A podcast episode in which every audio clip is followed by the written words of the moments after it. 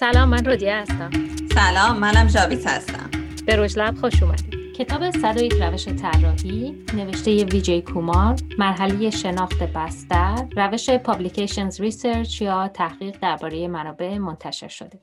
توی این قسمت براتون روش تحقیق درباره منابع منتشر شده یا Publication Research رو میگیم. این روش تحقیق درباره منابع منتشر شده است منابعی که حالا نوشته شده و در دسترس ما هستن و ما اونا رو میایم بررسی می‌کنیم تا ببینیم در مورد این موضوع چه چیزایی اتفاق افتاده. و کمک می‌کنه که بتونیم یه درک خوبی از اینکه بقیه چی کار کردن چطور به این موضوع پرداختن چه کارهایی انجام شده چه کارهایی انجام نشده و همطور توی این روش تحقیقات رو آنالیز می‌کنیم. یعنی یه الگوی واضحی برای رویکردهای نوآورانه توی موقعیت پروژه پیدا می‌کنیم که این تحقیقات رو کنار هم قرار میدیم. می‌فهمیم که چه جاهایی گپ وجود داره چه جاهایی نوآوری اتفاق نیفتاده. و علاوه بر اون تحقیق کردن در مورد منابع منتشر شده و جمع کردن اون اطلاعات به ما کمک می‌کنه که یه لیست جامعی از این منابعی که مربوط به پروژه یا مربوط به موضوع مورد نظر ما هستن رو داشته باشیم. و خب هر وقت که می‌خوایم می‌تونیم به اون منابع رجوع کنیم و ازشون استفاده قدم اول خب مشخص کردن موضوع یعنی ما میایم مشخص می‌کنیم که اصلا موضوع تحقیقمون چی هست. تحقیقات می‌تونه خیلی بیشتر موثر باشه. اگه ما بیایم شروع کنیم به غربال کردنش یعنی هی بیایم خوردش کنیم هی سوال مطرح کنیم و بیایم خیلی به قول حالا اینجاییه که میگن نرودان بشه موضوع. یعنی کاملا به یه موضوعی برسیم که موضوع اصلیه که می‌خوایم در موردش تحقیق کنیم. مثلا میایم میگیم که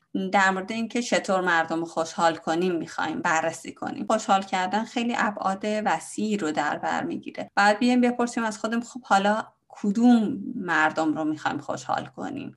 خب قشری که مثلا مریض هستن. حالا از اون قشر مریض کجا می‌خوایم خوشحالشون کنیم؟ کدوم مریضی رو دارن که می‌خوایم کمکشون کنیم که حالشون بهتر باشه یکم خوشحالتر باشن به زندگی امیدوارتر باشن؟ یعنی می‌بینیم که مثلا یک موضوع چقدر ممکنه خورد بشه و کوچیک و کوچیک و کوچیکتر بشه. و این کوچیکتر شدن خیلی کمک می‌کنه تا بتونیم در موردش تحقیق انجام بدیم. یعنی بتونیم به کلمات کلیدی برسیم در موردش تحقیق انجام بدیم. و خب توی حالا هم مقاله هایی که می‌خونیم یا توی پابلیکیشن ها و انتشاراتی که نگاه می‌کنیم همیشه حالا لازم نیست همه کل مقاله رو هم نگاه کنیم و بفهمیم. خلاصه پروژه ها یا خلاصه مقاله ها و هدف های پروژه یا حالا اون چیزی که آخر پروژه با ما نتیجه میاد همه به این منظور می‌تونن استفاده بشن که عنوانی که می‌خوایم در موردش تحقیق کنیم رو خیلی خوب درک کنیم و تعریف کنیم. خب قدم دوم بررسی منابع و مراجع موجوده. این روزها منابع خیلی راحتتر از قبل پیدا میشن و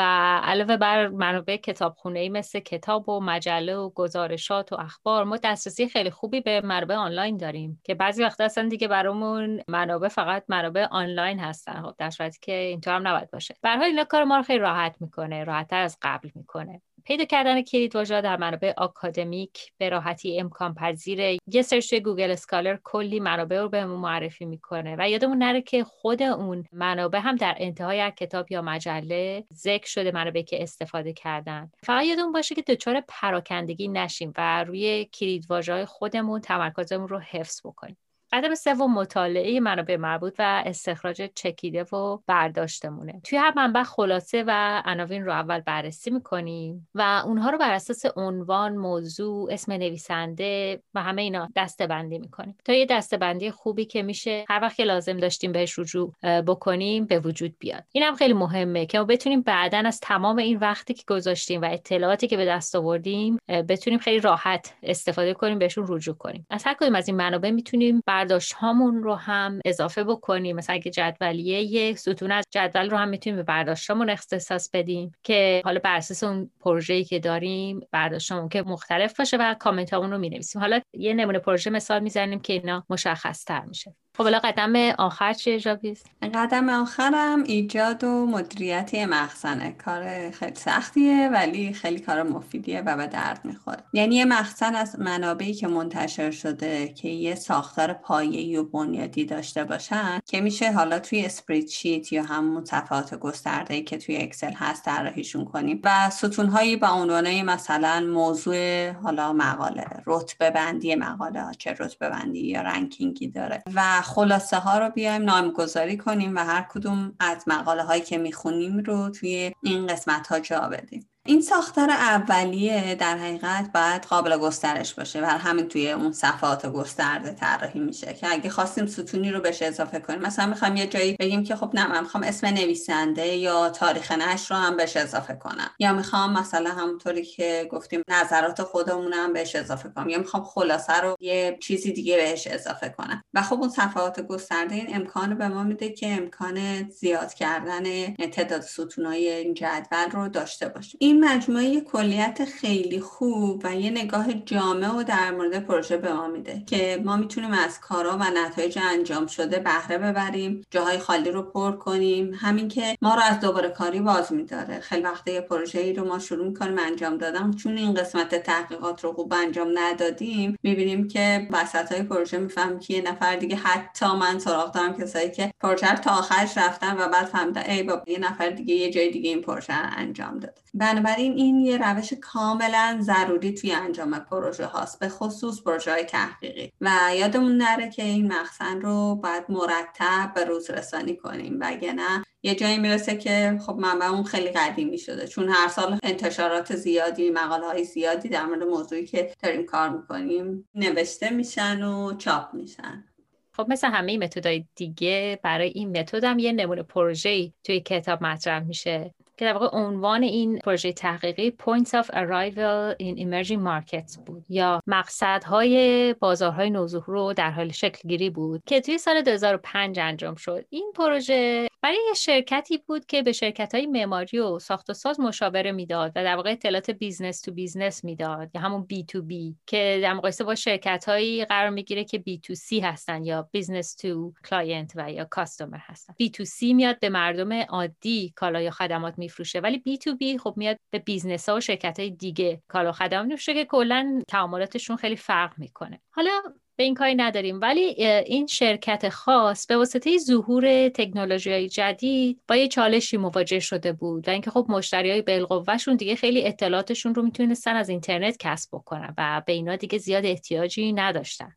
و خود این شرکت هم مشکل همگامی با تکنولوژی های جدید رو پیدا کرده با این حال تیم تحقیق متوجه فرصت های خیلی فضاینده توی بازار مسکن شد. ولی این تحقیق هم یه تحقیقی بوده که برای یه شرکت توی هند انجام می شده و میگه که خیلی فرصت های زیادی رو این تیم تحقیق برای این شرکت حالا توی اون بازار خاص تشخیص داد. مثلا میگه که طبقه متوسط دیدن که داره خب رشد فزاینده ای می‌کنه دارن به شهرها نقل مکان می‌کنن بعد سرمایه گذاری خارجی خیلی داشت زیادتر می‌شد و همزمان هم سیاست های مسکن داشت تغییر می‌کرد و اینا دیدن که نه واقعا فرصت ها زیاده.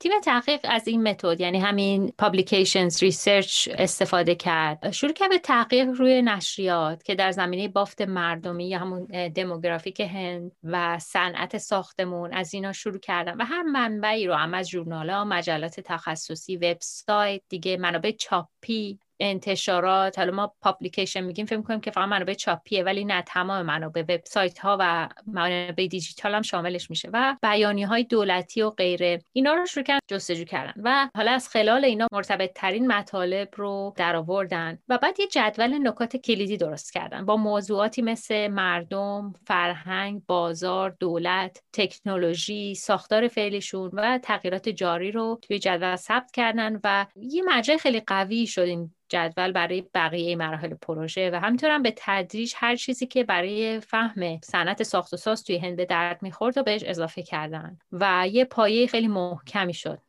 برای ساخت concept ها و استراتژی های اون business توی مراحل بعدی. حالا توی این یه عکسی هم از این جدولی که اینا درست کردن انداخته که مثلا ستونای جدول رو نگاه می‌کنیم اولیش حالا عنوان اون کتاب یا مقاله هست. ستون بعدی نویسنده است. ستون سوم category یا دسته ای که این مقاله توش جا می‌گیره. و این category هم دو دسته است که مثلا میگه از چه جنبه ای به این منبع داریم نگاه می‌کنیم. و داره چه جنبه از تغییر رو مد نظر قرار میده؟ مثلا ستون اول category داره پویایی رو میگه ستون دوم category داره مردم رو میگه. یعنی پویایی و مردم رو این منبع داره بررسی می‌کنه. یا مثلا ساختار و فرهنگ رو یا المان ها و بازار رو. اینا برای کلید واژه‌ای که می‌تونه کمک کنه. ستون بعدی هم rating یا ارزش گذاری که اینم به نظر خیلی مهمه جاوید چون که بعدا که برمیگردیم از این به استفاده کنیم مثلا می‌بینیم که rating ش رو بهش یک دادیم. خب می‌فهمیم که اول بیایم اینو ببینیم بعدا بریم سراغ rating های دیگه که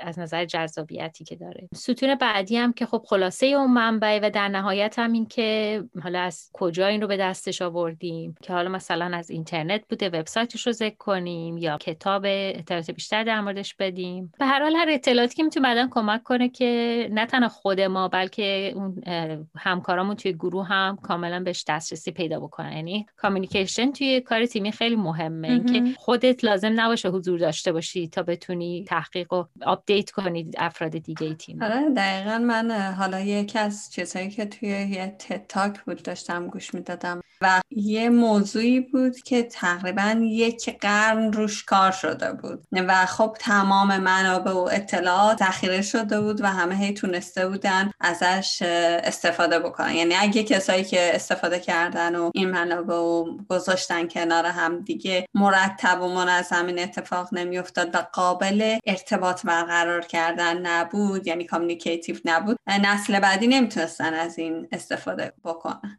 دقیقا باید خیلی سیستماتیک باشه ثبت کردن اطلاعات که خب هر کسی بتونه سریع اینا رو قشنگ بفهمه که منظور چیه. Música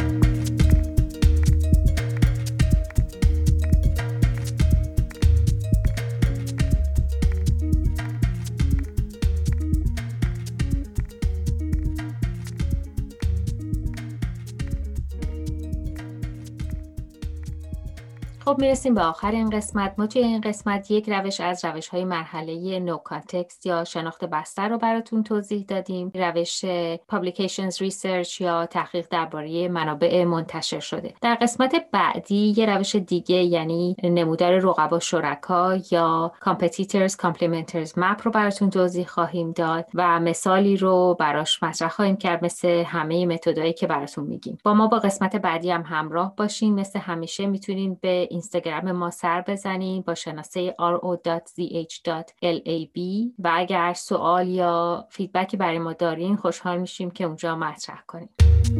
ممنون از اینکه با ما بودید. با تشکر از برنا بنایی برای ویرایش صوتی. جری درکسن برای پشتیبانی فنی. و جان بارتمن برای موزیک متن.